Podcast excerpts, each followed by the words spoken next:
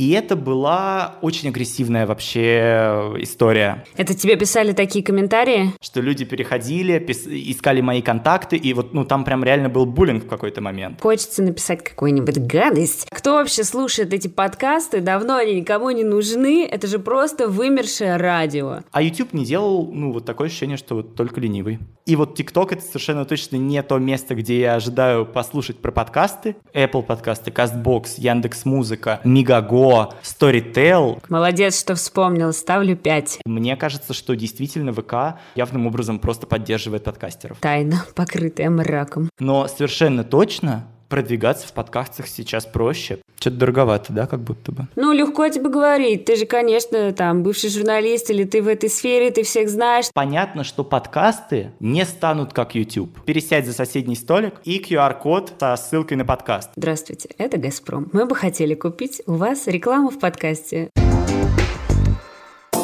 Всем привет! В эфире Next Media подкаст, и это специальный редакторский выпуск. Напомню, что меня зовут Анна Шклярова, я редактор и продюсер этого подкаста, и раз в две недели я появляюсь тут, чтобы пообщаться с другими представителями индустрии подкастов и разобраться в их опыте продвижения. Мне интересно знакомиться с авторами, узнавать их путь, разбирать его на понятные этапы, так, чтобы это было полезно и другим, потому что наша главная и общая цель – сделать подкасты популярнее. Этот выпуск подкаста вышел при поддержке Quark.ru. Quark – любые услуги фрилансеров от 500 рублей. И сегодня у нас в гостях автор подкаста «Соседний столик» Федор Тормисов. Привет!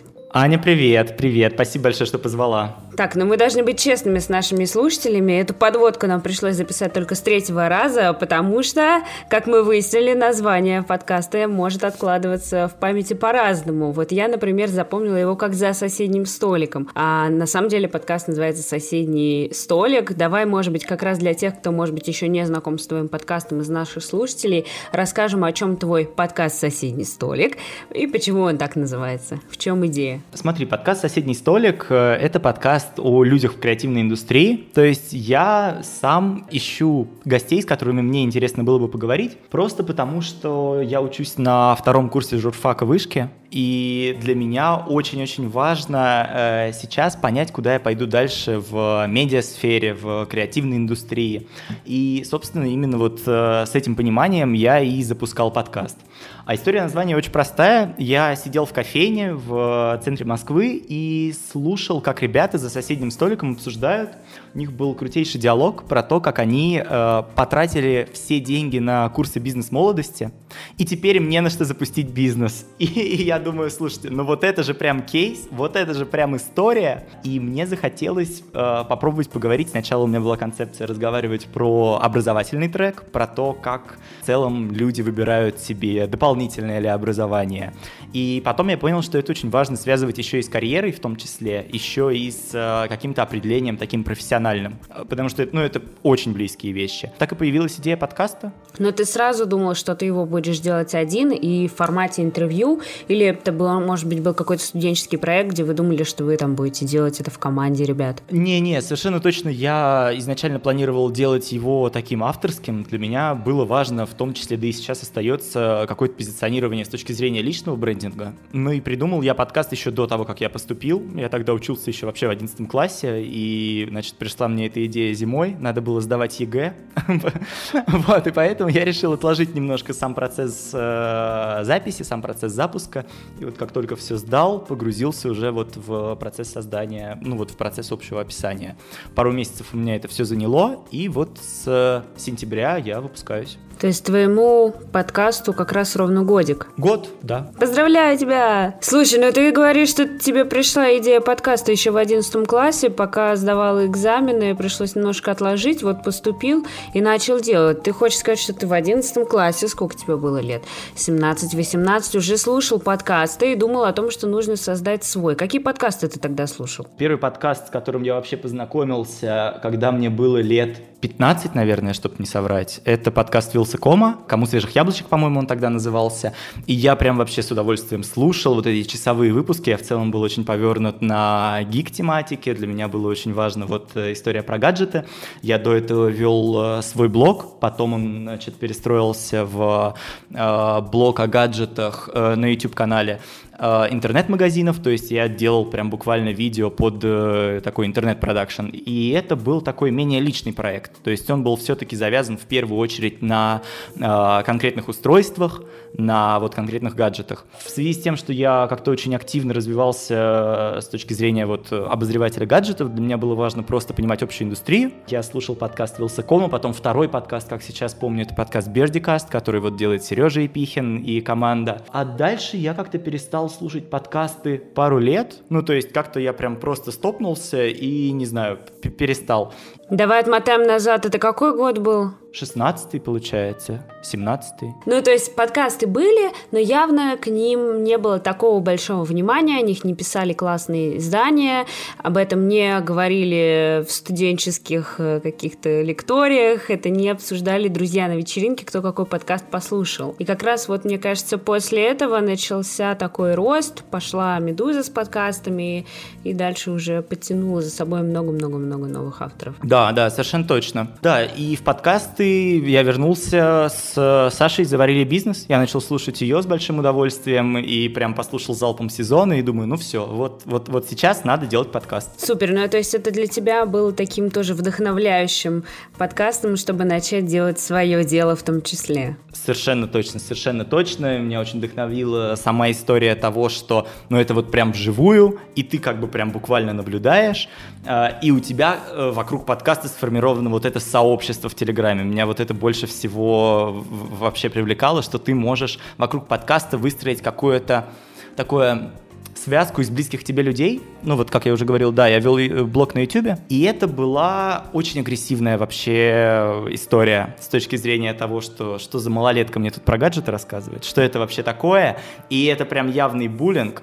Это тебе писали такие комментарии? Да, хорошо бы комментарии, писали и в личку. Потом, ну, то есть я, видимо, как-то так задевал, что люди переходили, пис- искали мои контакты, и вот, ну, там прям реально был буллинг в какой-то момент. И я, э, не то чтобы меня это очень сильно останавливало, ну, то есть есть я все-таки воспринимал это как работу, и ну, вот какая-то такая броня была, но все равно хотелось чего-то такого более камерного и более комьюнити-образующего, что ли. Тебе хотелось уйти от этого негатива, что ли, на меньшую какую-то аудиторию? Нет, это совершенно точно не страх, это скорее не, не желание уйти, а желание сформировать. Желание сформировать сообщество близких вокруг тебя людей, которые разделяют те же ценности, э, разделяют те же там какие-то установки, которые у тебя есть. В этом отношении меня никогда, мне кажется, не не, напрягал и не пугал в целом вот такой явный буллинг. Просто я понимал, что это все как-то, ну, немножко бессмысленно. Ты вот с этими людьми, тебе, ну, плюс-минус не о чем разговаривать. Ну, ты же понимаешь, что тебя смотрят и те люди, которым это интересно. Просто негатив хочется публиковать, хочется написать какую-нибудь гадость. Не, конечно, конечно. А хорошее не всегда пишет. Об этом мы в том числе, кстати, говорим на нашем курсе про подкасты, когда мы говорим про комьюнити, зачем нужны дополнительные площадки. И у нас еще в самом первом уроке в качестве бонуса есть урок, э, который мы записали с психологом, где мы говорили о страхах и убеждениях в начале. Это вообще супер интересная тема, одна из моих любимых. Есть такой, наверное, наш какой-то страх, может быть, это стереотип. Если нам написали даже какие-то пару комментариев негативных, то все, это никому не нужно, нас никто не слушает, я делаю это плохо, это никому не надо. В большинстве случаев позитива больше, просто о нем не так часто пишут. Конечно Конечно, конечно, конечно. У людей другая мотивация. Гадость сказать всегда как будто людям приятнее. Но это даже не столько про позитив-негатив, а про количество конвертаций. Условно, если сейчас мне стабильно раз в неделю пишут что-то люди, от которых мне, правда, приятно это слышать, и иногда это конвертируется даже в какое-то дальнейшее общение, то там такого не было. Э, и в этом смысле аудитория вообще подкастов, даже сейчас я совершенно точно убежден, что она очень нишевая, и за счет этого она прекрасная. Это очень продвинутая аудитория за счет того, что про подкасты вообще не все знают. И в этом смысле, конечно, подкасты, они прям такой некий фильтр, некий барьер, знаешь. По идее, когда ты уже начал запускать свой подкаст год назад, уже было достаточно я бы сказала, подкастов про маркетинг, коммуникации, в том числе и Next Media. А, смотрел ли ты какие-то рейтинги, чарты, слушал, думал, хочу так же, а вот, это, вот так я точно, например, не хочу. На кого ориентировался? Я в целом довольно глубоко подходил к проработке своего подкаста, и у меня был такой пункт, как э, вообще это называется конкурентный анализ или анализ рынка, и действительно я, да, анализировал, знал, безусловно, и Next Media, потому что у нас очень, ну, созвучные темы, безусловно, между собой. Слушал, наверное, все, что близко моему подкасту, это и Вент Кухня Илья По, и вот с кем мы сейчас вот впоследствии начали общаться. Если говорить про то, что я слушаю сейчас, то стараюсь слушать все новое, все, что вот фичерится, потому что, ну, это действительно очень отобранный контент. В этом смысле подкаст журнала Sign 20 а, Я с ребятами и сам хорошо знаком. В целом мне очень близки их темы, которые они поднимают. Совершенно точно будет интересно и в целом вот моему поколению. Подкаст Антона Маслова «Искусство ошибаться» тоже мы с ним пообщались, и до этого я слушал то, что вот они вместе запускают с саундстримом. Мне кажется, это крутейшая, крутейший формат про истории, просто за счет того, что те гости, которых он зовет, у них действительно есть вот эти вот э, факапы. Тоже интересно, насколько перенесен жанр из вот этих факап nights, которые проходили раньше в офлайне, на формат подкаста. Еще из того, что я прямо сейчас слушаю, это «Да, не сладкий бизнес», подкаст Макридина тот же. Но то есть вот всех-всех, кто мне близок по рынку, всех, кто вот где- где-то рядом, я стараюсь, да, за ними наблюдать. Отличные рекомендации. Мы как раз просим наших гостей поделиться своими какими-то рекомендациями и советами. Я думаю, в этом выпуске мы можем составить твою какую-то личную подборку подкастов по близкой нам теме коммуникации, маркетинга, истории подкастов и опубликовать ее, например, в нашем телеграм-канале Next Media Podcast, либо в сообществе подкаста Next Media Podcast. Слушай, ну вот мы поговорили о том, что у тебя есть опыт продвижения и создания своего собственного проекта на YouTube. По итогу, что ты можешь сказать? Делать проект на YouTube легче, сложнее, дороже, интереснее? Или подкасты интереснее, дешевле? Мне кажется, что здесь очень многое зависит от вообще какой-то специфики, как ты выстроишь все. Для меня э, YouTube был, конечно, дороже, но я там и зарабатывал за счет видеопродакшена. Сейчас на подкастинге я зарабатываю там только за счет каких-то э, рекламных интеграций, и они построены пока вот не на постоянной основе. Я мечтаю, что у меня сейчас, значит, как там у людей выкуплены сезоны э, вперед, да, Пока нет, пока у меня там вот буквально точечно некоторые выпуски выкупаются, и это, ну, конечно, гораздо меньшие деньги по отношению к YouTube, но при этом и на продакшн я трачу, правда, не так много. Говорить, что что-то интереснее, да сложно, мне кажется. И там, и там ты можешь экспериментировать с форматами. Ты можешь делать подкаст в формате монолога, э, ты можешь делать YouTube-блог в одного, ты можешь делать подкаст в формате интервью, ты можешь делать YouTube-блог в формате интервью. Но совершенно точно продвигаться в подкастах сейчас проще, просто за счет того, что все медиа, все издания, для них, для всех э, подкасты — это все еще что-то новое, и они готовы об этом рассказывать. А YouTube не делал, ну, вот такое ощущение, что вот только ленивый. Тема продвижения подкастов, она ключевая в этих редакторских выпусках. Давай сразу тогда в нее зайдем и по ходу будем узнавать некоторые подробности о тебе и твоем подкасте. Мне понравилась твоя мысль о том, что подкасты проще продвигать, потому что еще, грубо говоря, не из каждого утюга об этом говорят, об этом интересно рассказать. У медиа есть в теории еще какая-то пальма первенства, если они напишут хорошую статью сами или в соавторстве о подкастах, какой-то подборкой. С другой стороны, встречается мнение, вот буквально последней недели такой highlight про подкасты. Ксения Собчак у себя пишет, кто вообще слушает эти подкасты, давно они никому не нужны, это же просто вымершее радио. Как мы будем бороться с такой точкой зрения? Напомню, наша общая цель поднять подкаст awareness, чтобы их слушали больше, чтобы подкастов становилось больше, и мы готовы в этом помогать, в том числе курсами Next Media. Но что делать с мнением, когда люди говорят, подкасты никому не нужны, подкасты никто не слушает, это все ни о чем, это вымершее радио, сделанное на коленке. Мне кажется, что здесь в первую очередь э, все равно все работает на каких-то таких инфлюенсерах, что ли, площадке, когда ты становишься таким амбассадором подкастинга и начинаешь утягивать потихоньку людей вокруг. Ну, то есть, мне кажется, здесь надо просто смотреть на то, как продвигался YouTube. Еще, мне кажется, пять лет назад YouTube, э, там, я не знаю, более старшее поколение не воспринимало никак, но, тем не менее, она стала по-настоящему массовой и охватила все поколения, все страны, все вот, вот всех людей, буквально всех. Понятно, что подкасты скорее всего, не станут как YouTube. Они не станут такими же массовыми. Ну вот просто по моим персональным ощущениям.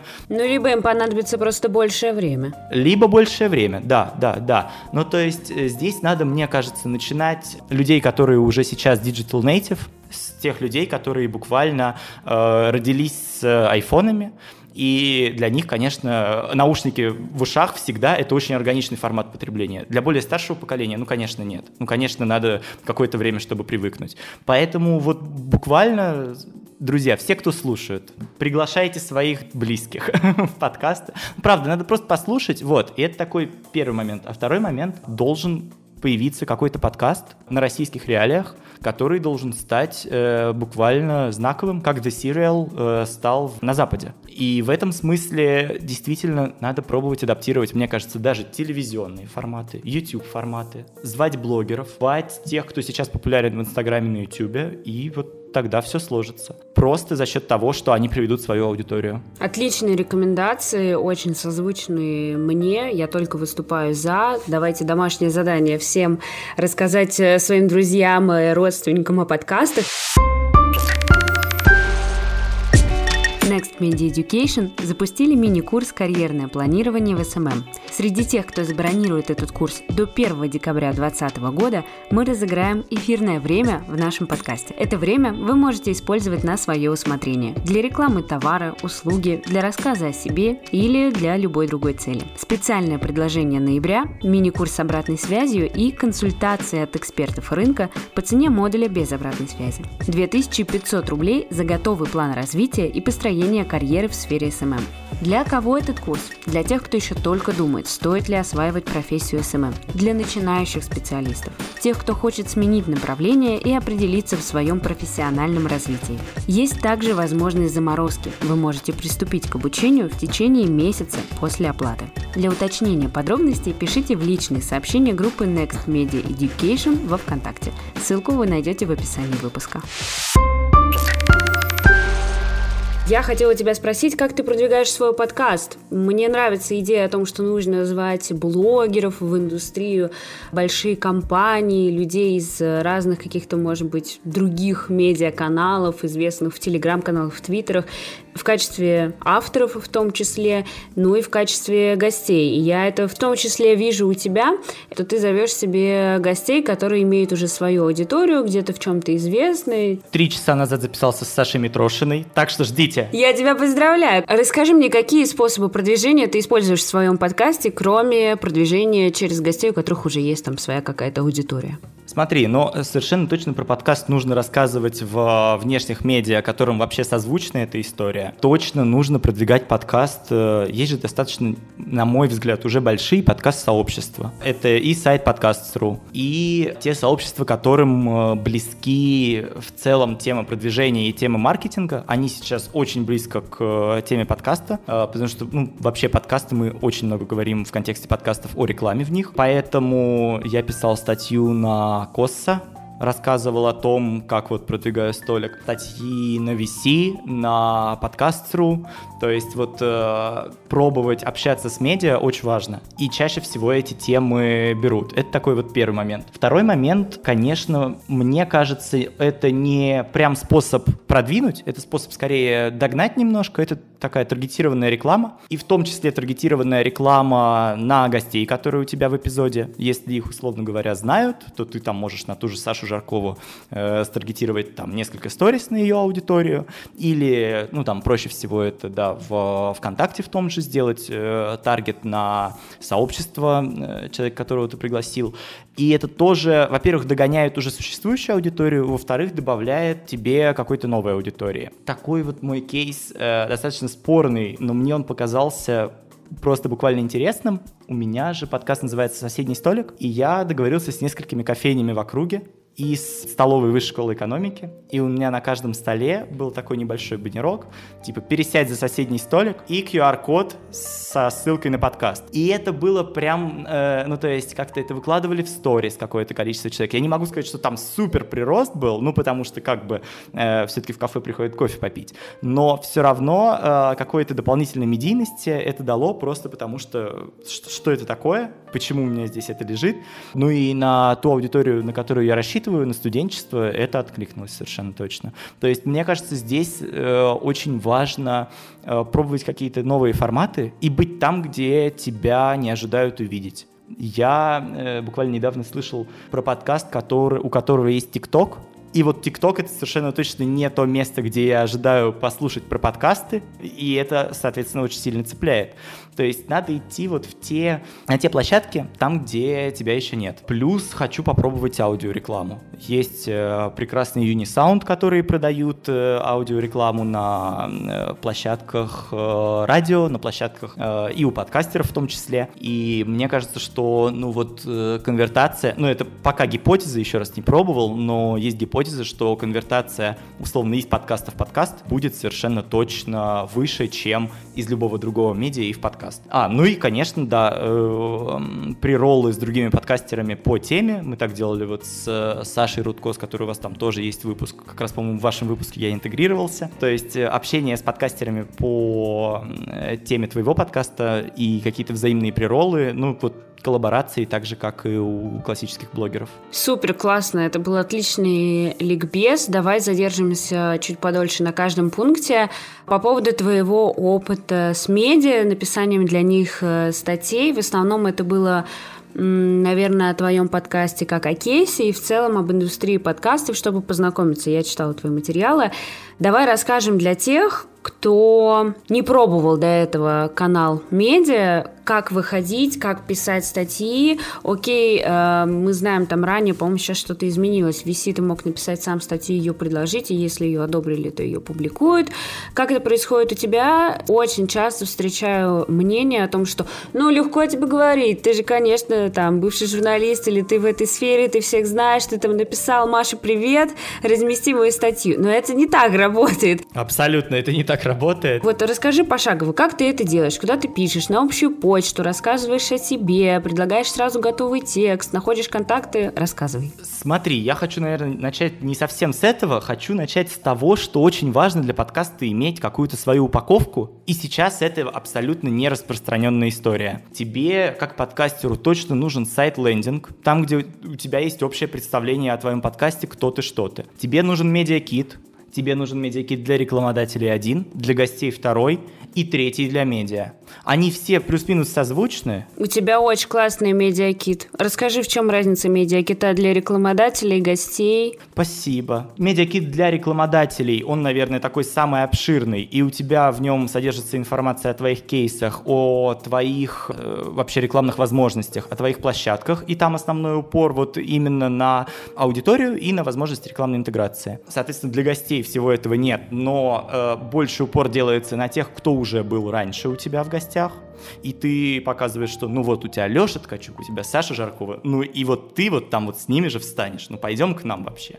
И это чаще всего работает. Для медиа это медиакит, который, наверное, наиболее созвучен с медиакитом гостевым, но у тебя там еще и прибавляется э, информация о том, какие статьи ты уже написал, информация о том, где ты в медиа до этого размещался, и чаще всего это тебе дается, ну, вот каким-то таким плюсом. Ну, то есть они все между... такие плюс-минус про одно, разные акценты просто по-разному расставлены. Да, возвращаясь к теме медиа, ты просто пишешь желательно не на инфо-собачка, а все-таки найти человека на Фейсбуке и написать, что «а вот давайте сделаем», и либо он тебя там перекинет к человеку, для которого это по адресу, либо он скажет «а давайте», и в этом сопроводительном письме я обычно пишу минимум текста, 2-3 строчки, э, соседний столик тегаю и ссылаюсь на сайт, и при, прикладываю медиакит, в котором уже вот более подробно. Если человек в целом потенциально зацепила тему подкаста, если она созвучна тому медиа, где ты будешь публиковаться, то тогда он откроет твой медиакит, посмотрит, где ты уже что размещал, посмотрит, как ты вообще пишешь. И самое главное, э, мне кажется, здесь совет не тратить время потенциального редактора, сразу же предлагать список тем, о которых ты хотел бы написать. И дальше вы уже либо скорректируетесь, либо зафиксируетесь на какой-либо из теме. Тут надо вот просто, мне кажется, быть максимально четким, максимально понятным и э, самому для себя сначала определить список тем, на которые ты готов э, рассуждать. У меня есть таких условно 5-6 тем. Основное, наверное, про что я рассказываю, это как раз-таки упаковка подкаста и про то вообще, как вот правильно презентовать его. Вот вокруг этого у меня там еще есть какие-то, да, ответвления. Как ты определил список тем для своего подкаста, о чем ты будешь говорить? Они формируются только гостями, если они популярны в этой сфере, или какими-то актуальными вопросами? Условно, возьмешь ли ты тему какой-нибудь тонкой настройки таргета через рекламный кабинет Facebook, или это слишком узко и слишком сложно для тебя? Но э, я в первую очередь здесь э, отталкивался от того, какую идею я хочу доносить. Вообще я определяю какую-то такую свою силу как человека в гибкости. И мне хотелось это транслировать, мне хотелось э, сказать о том, что быть гибким по отношению и своей карьеры, по отношению и в целом своей жизни, это круто. И поэтому для меня было важно транслировать какие-то классные кейсы того, как человек изменил свой профессиональный путь, изменил свою образовательную траекторию, изменил просто свою жизнь за счет того, что он не испугался и сказал, а вот здесь сейчас мы делаем все иначе. И в этом смысле, конечно, мне очень созвучны темы слэш-карьер, то, о чем очень часто говорит теория и практики, да, а, мне очень созвучны темы выбора образовательной траектории, и это тоже такие очень обширные истории. Вот. И дальше, то есть у меня всегда, когда я готовлюсь к эпизодам, есть какой-то список вопросов, которые применимы к этому гостю из разряда общих, которые просто интересно услышать его мнение, и есть что-то частное но все равно вот да, настройка рекламного кабинета абсолютно это не ко мне, и можно научиться этому просто погуглив. Все-таки мне кажется задача подкаста рассказывать какие-то человеческие истории и в какой-то степени немножко вдохновлять. Да, и мне кажется, это тоже важно понимать, какие ваши сильные стороны, какие-то базовые настройки, базовое определение себя, в том числе и как автора подкаста, или если вы делаете свой какой-то медиа, канал, YouTube, блог, неважно.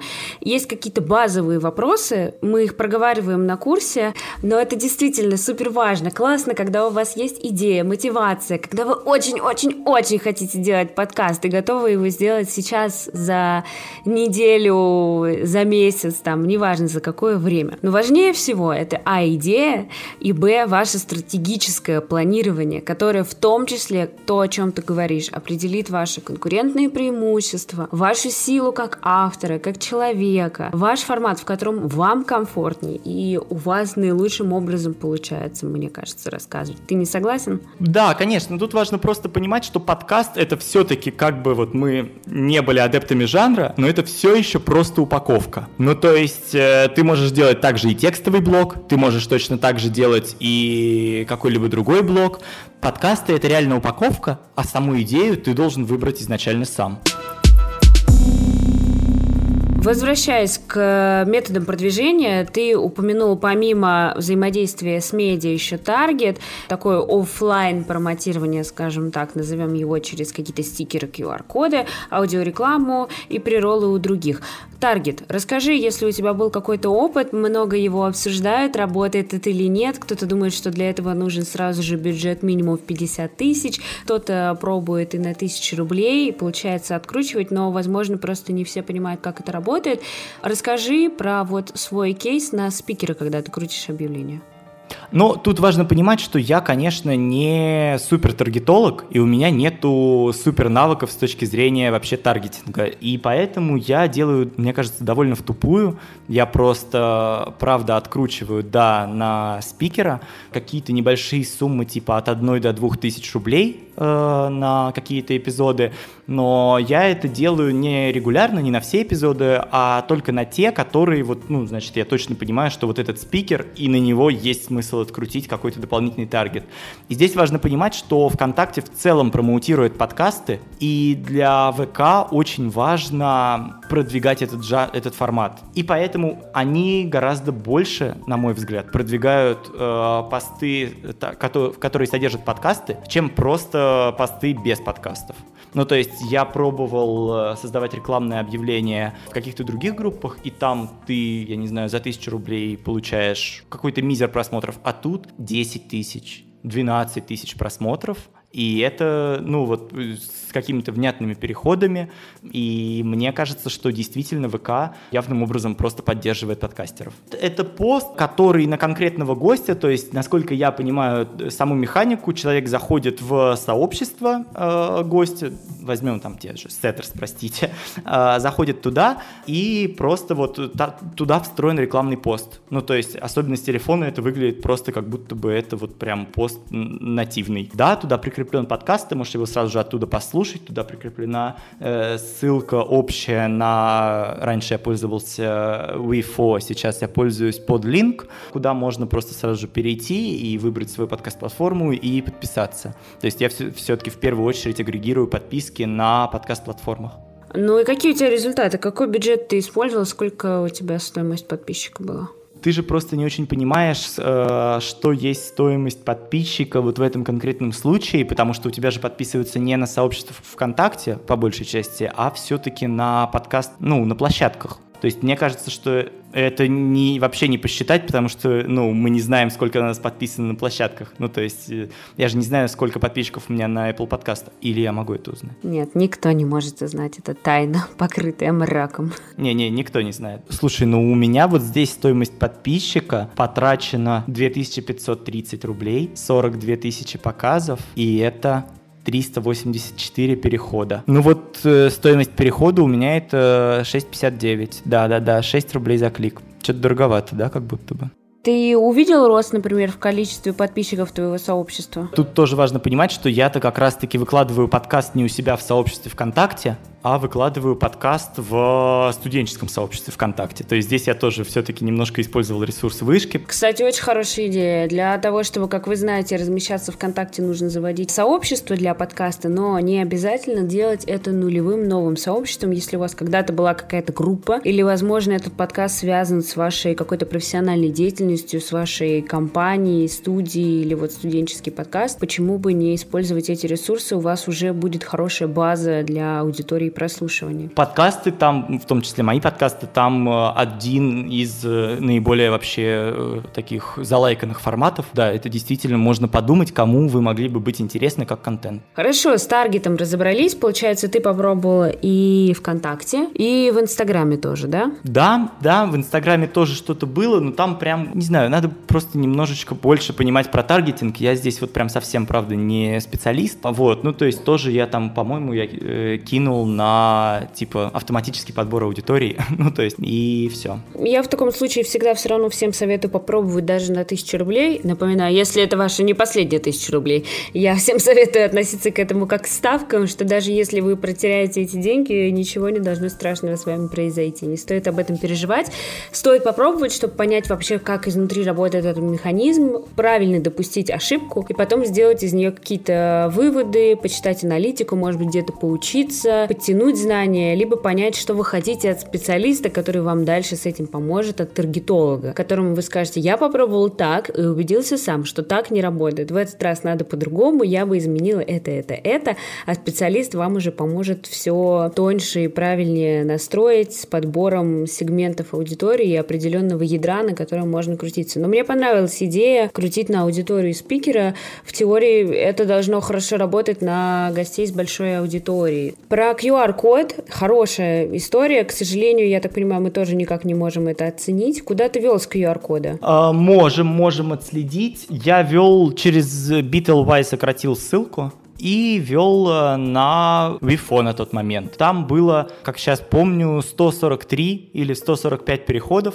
и это все равно, ну, то есть дальше, вот, вот дальше уже не можем никуда отследить. Вот, но это все равно, правда, интересный кейс. Просто вот как сам формат совершенно точно это повысило узнаваемость. Да, для тех, кто, может быть, сейчас не уловил на слух название, для подкаста мы часто создаем не только лендинг, и либо вместо лендинга вашу какую-то мультисылку, это можно делать на платформе VFO, вы забиваете туда название, и она в поиске автоматически ищет ваш подкаст и выдает вашу мультисылку, на которой есть площадки. Но в чем ограничение VFO, что там там невозможно подключить в качестве вашей площадки, например, Яндекс Музыку, ВКонтакте. Там очень много иностранных плееров, которые, к сожалению, не очень популярны в России. Кстати, мы почему-то говорили про площадки, но не сказали вообще про самое главное, то, что дает э, больше всего охвата, фичеринг. Молодец, что вспомнил, ставлю 5. И Яндекс Музыка в этом смысле прекрасна. Просто считаю это, знаешь, таким настолько базовым, настолько основным. Apple подкасты, CastBox, Яндекс Музыка, Мигаго, Storytel. То есть надо использовать действительно все возможные площадки и фичериться во всех возможных площадках. От Мегафона была площадка, тоже я там долго был на главной странице. Уж не знаю, сколько там прослушиваний, но все равно вот сам факт. Что ты для этого сделал? А везде же есть э, какие-то контакты. Либо ты пишешь на почту, либо у тебя сразу же есть э, какая-то возможность фичеринга через форму. Вот, с Яндекс Музыкой у нас был вообще взаимодействие такое, я его называю фичеринг плюс. Я сделал для их соцсетей э, какое-то видео вот как раз от своего подкаста, рассказывал про то, как подобрать профессию. То есть мы тоже с ними списались прямую, и мы сделали вот такой совместный контент для их соцсетей, и мне кажется, это тоже очень многое дало, потому что на Яндекс Музыке у меня там, правда, огромное количество аудитории. Ну. Вот какая у тебя часть аудитории? Слушай, давай я в абсолютных цифрах скажу, так проще, наверное, будет. Меня слушают в среднем эпизоды 3-4 тысячи в месяц на Яндекс Музыке, пока у меня еще почему-то все еще нет доступа к этой статистике, я не могу сказать,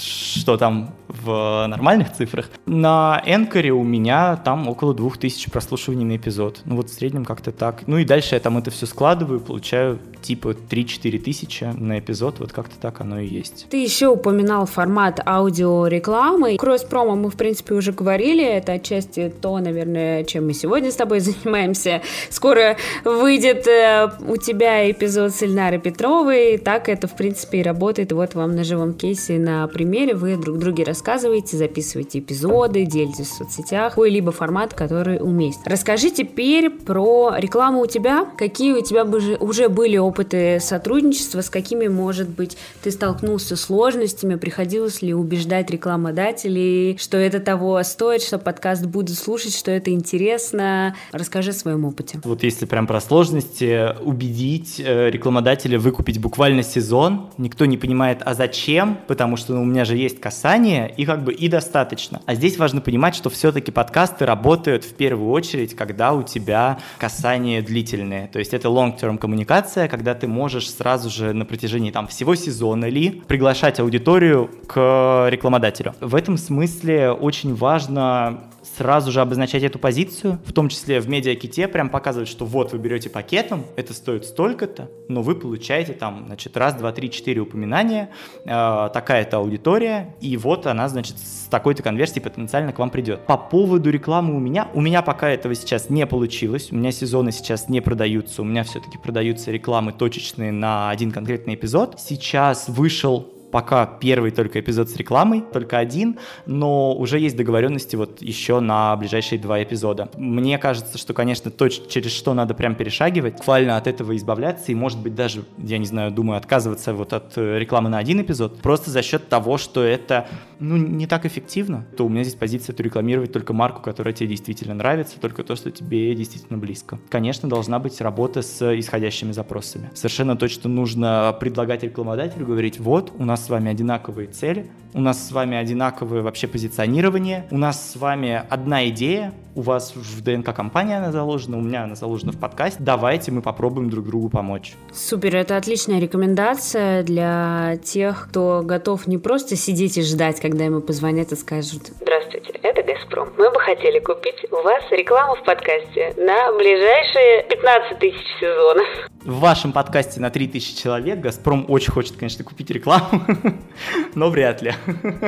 Так что давайте будем реалистами, и если мы хотим чего-то добиться и хотим, чтобы у нас была реклама в подкасте, сделаем сами что-нибудь для этого, кроме вашего подкаста. Я всегда говорю о том, что подкаст — это такая же дополнительная работа, как и все остальное. Это можно делать по фану, и это классно, когда люди делают это просто для себя, только для того, чтобы записать подкаст, не имея при этом, может быть, каких-то мыслей, как его продвигать или монетизировать. И, может быть, это даже лучше в какой-то степени для контента, когда люди это делают для души, просто потому что вот у них такое хобби, делать их подкаст, есть интересная тема, им нравится об этом говорить, делать этот формат. Но если вы решили заниматься этим серьезно, у вас есть на это силы, время и бюджеты, как мы теперь выяснили, от самых минимальных до самых больших, конечно, в это нужно вкладываться. Иначе не будет никакого роста. Если вы хотите рекламу, вам нужно что-то для этого сделать. Где-то изучить, как работает таргет, попробовать его на тысячу рублей на одной площадке, на другой. Где-то написать письмо в редакцию, найти на Фейсбуке, в Твиттере, в Телеграме, в каких-нибудь чатиках представителей медиа и СМИ, чтобы договориться с ними о публикации о вас. И в том числе сделать мультисылки, подготовить правильную упаковку. В этом я абсолютно поддерживаю. Но при этом не забывайте, сделать подкаст легко. Придумать красивый сайтик, обложку можно нарисовать 5 миллионов тысяч разных, очень классных. Важнее, о чем ваш подкаст и в чем его контент. Спасибо тебе большое за этот разговор. Мне было очень интересно э, узнать тебя поближе. Я слушала твой, ну, твои выпуски. Мне они нравились. Я поняла, что ты какой-то молодой, амбициозный автор. И мне очень нравится, что у тебя все так классно получается, и что ты очень ответственно к этому подошел. Это прекрасный кейс, пример для тех, кто хочет только начать. Я знаю много ребят, кто учится сейчас на журфаке, на пиаре, на, по направлению вот все, что связано с маркетингом. И думают о том, что да, действительно, подкасты это что-то новое, интересное, возможно, сейчас туда легче зайти, чем на YouTube-канал или создать свой телеграм-канал с диджитал новостями. Вот там уже большая очень конкуренция. Здесь конкуренция поменьше, но все еще она есть. При этом, если у вас есть классный формат, вы хорошо продумали, какие у вас конкурентные преимущества, в чем ваша сила, у вас есть какие-то зап- заповеди вашего бренда в виде личного бренда себя и вашего подкаста это все может получиться. Вдохновляйтесь такими примерами, как Федор. И я всем желаю удачи и давайте еще услышимся в следующих выпусках. Да, спасибо. Пока. thank you